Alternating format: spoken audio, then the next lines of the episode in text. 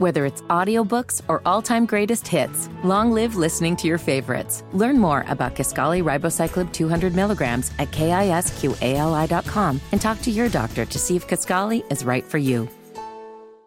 The complete and total view on this, because I have homered about Baker Mayfield for all three hours of this show, an unbiased, a fine journalist is what he is. Panthers beat reporter for The Athletic, Joe Person on the guest line. What's up, buddy? What's happening, man? I'm just hearing you driving that uh, the Baker entourage. Good, good work. Ooh, I like you know we go to the bandwagon thing too much uh, in sports. So the Baker Baker entourage, I'll be his turtle. I, I can be turtle from Entourage. I don't know if you remember that. I don't know if you watch Entourage, but I'll just throw it. I can be turtle. I can drive a car. Oh yeah, excellent, excellent mini series, man, or, or whatever. Not a mini series, excellent series, and uh, yeah, I, I could see you stepping right into that role. And I kind of look like a bodyguard, so not a lot of people are going to mess with him there. I look like an offensive lineman too. I'm just, I'm, there's a lot of reason this makes sense. So I think on the field, off the field, there was a lot of reasons this made sense as well. Being Baker Mayfield being traded for uh, a, a, future fourth or fifth round pick and five million dollars, basically. But why? Why now? Why did this deal finally make sense for all parties? Well, listen. I mean, David Tepper is a, a, a shrewd, ruthless, you, you might say, negotiator, and he was not about paying more than he had to for a, a, a guy that he, did, you know, kind of saw as a depressed asset. You know, Cleveland didn't have much in the way of leverage. I think they tried to drum some up with with you know talk and various reports about the Seahawks, but I think you and I both know Seattle was never all that interested. And so, in David Tepper, I mean, look, as I say, we've seen what he's done at Rock Hill, and I think I think he kind of drew a line in the sand with with Fitterer and Rhule, who I think would have done the deal, you know, in in April or May or June. Uh, but but he wanted it at his price, and uh, you know, I think finally the Panthers gave a little at the end. Uh, obviously, Baker had to, to chip in with taking a pay cut, and uh, and the Browns had had to come off their number. Uh, but the Panthers, I think, were absolutely. I'm not saying they wanted to roll into this week one with with Sam Darnold as just the starter, but I, I don't. I don't. They were certainly not going to overpay, and I think they ended up getting a pretty good deal as you look at this.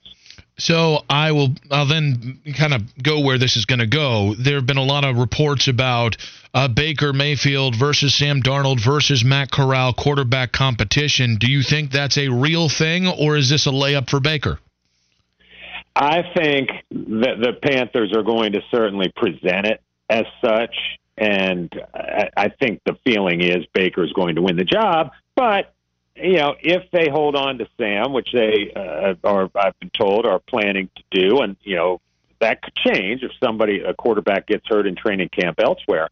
But you know, Darnold had a good spring uh, all that. And although we always, we, we just about after every OTA practice, we heard Matt Rhule sort of couch it by saying, yeah, let's wait till the pads come on. And this was just a, you know, a shorts and helmets practice in May or in June.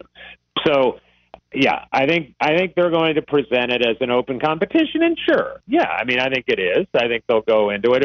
You know, hell, uh, Darnold might even get the first snaps uh, for the first couple days in Spartanburg. But but I think most folks are assuming in the organization that that uh, Baker will win the job. Joe, the meltdown I'm going to have if Sam Darnold gets first team reps uh, first couple days in Spartanburg. It's it's the only thing hotter is going to be Spartanburg in late July and early August. Joe Person of the Athletic on the guest line here, breaking down the Baker Mayfield uh, move. In terms of the situation Baker's walking to around him, do you think he, uh, whether it's the timing uh, being traded for on July 6th or the actual situation that he's walking into on the field, talent perspective, coaching uh, perspective, how does this compare against maybe the situation Teddy Bridgewater walked into, or maybe Cam Newton walked into, and what ultimately ended up being his final year in Carolina?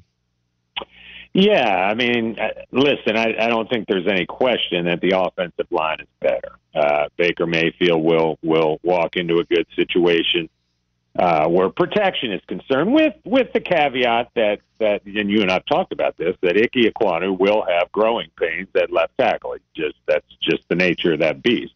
Um, it, it's a good roster. It's a top ten defense.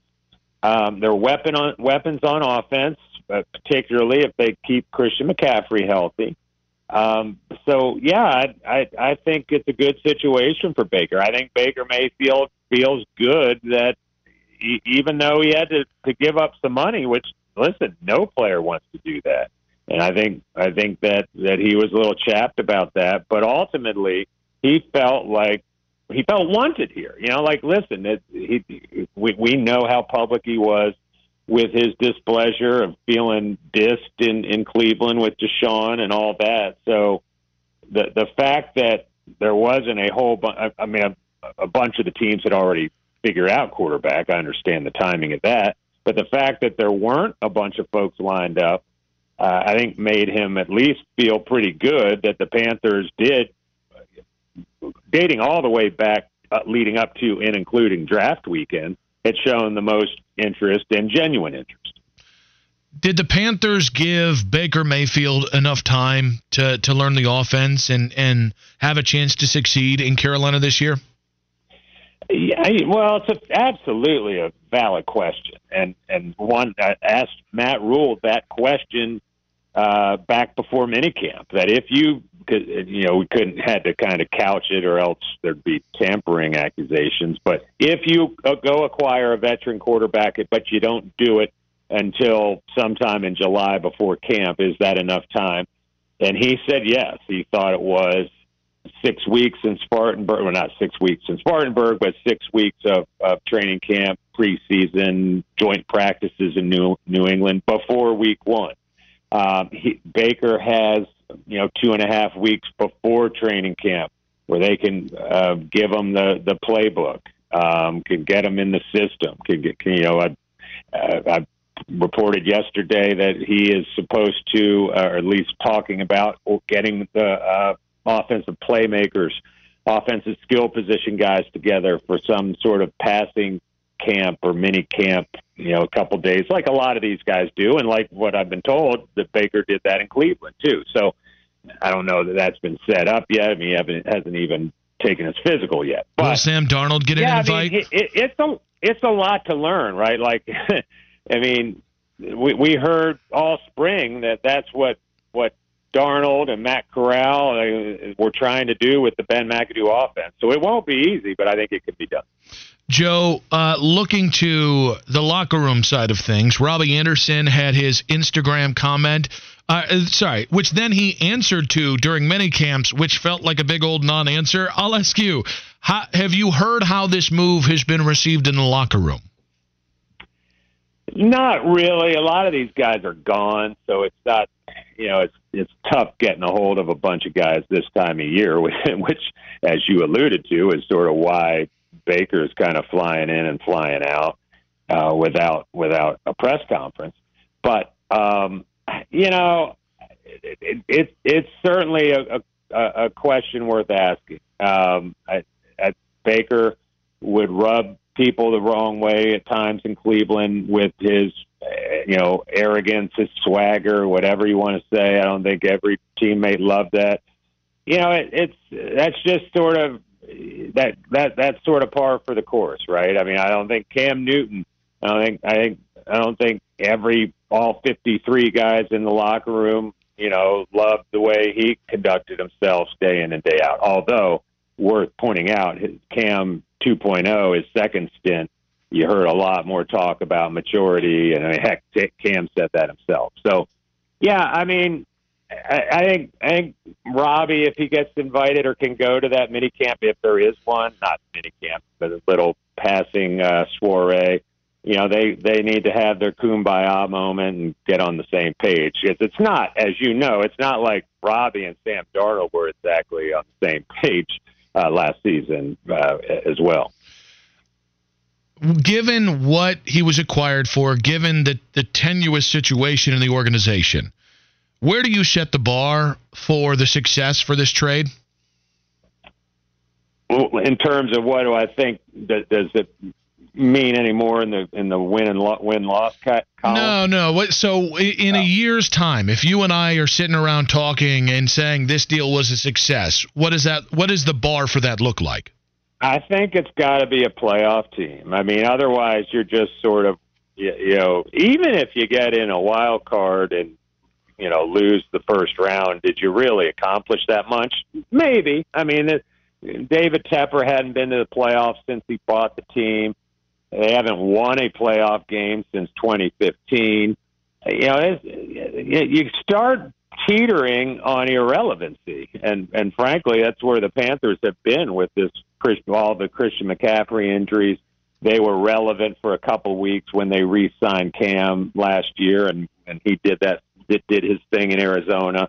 But by and large, it's sort of been the NFL abyss here in Charlotte, which is why, by the way, they're playing, you know, 15 or excuse me, 16 non-prime prime time games this this season, and uh, barring any any flex. So, yeah, I, I but but all that said, so, so yeah, I think I think if if Baker gets his nine wins, ten wins, it's you know, first of all, Matt Rhule's thankful. Uh, and but but if it's you know, it's short of that, then it's sort of like, mm, okay, you know, it, it kind of it's sort of Teddy Bridgewater and Sam Darnold and and uh, and uh, and now add to the list Baker Mayfield.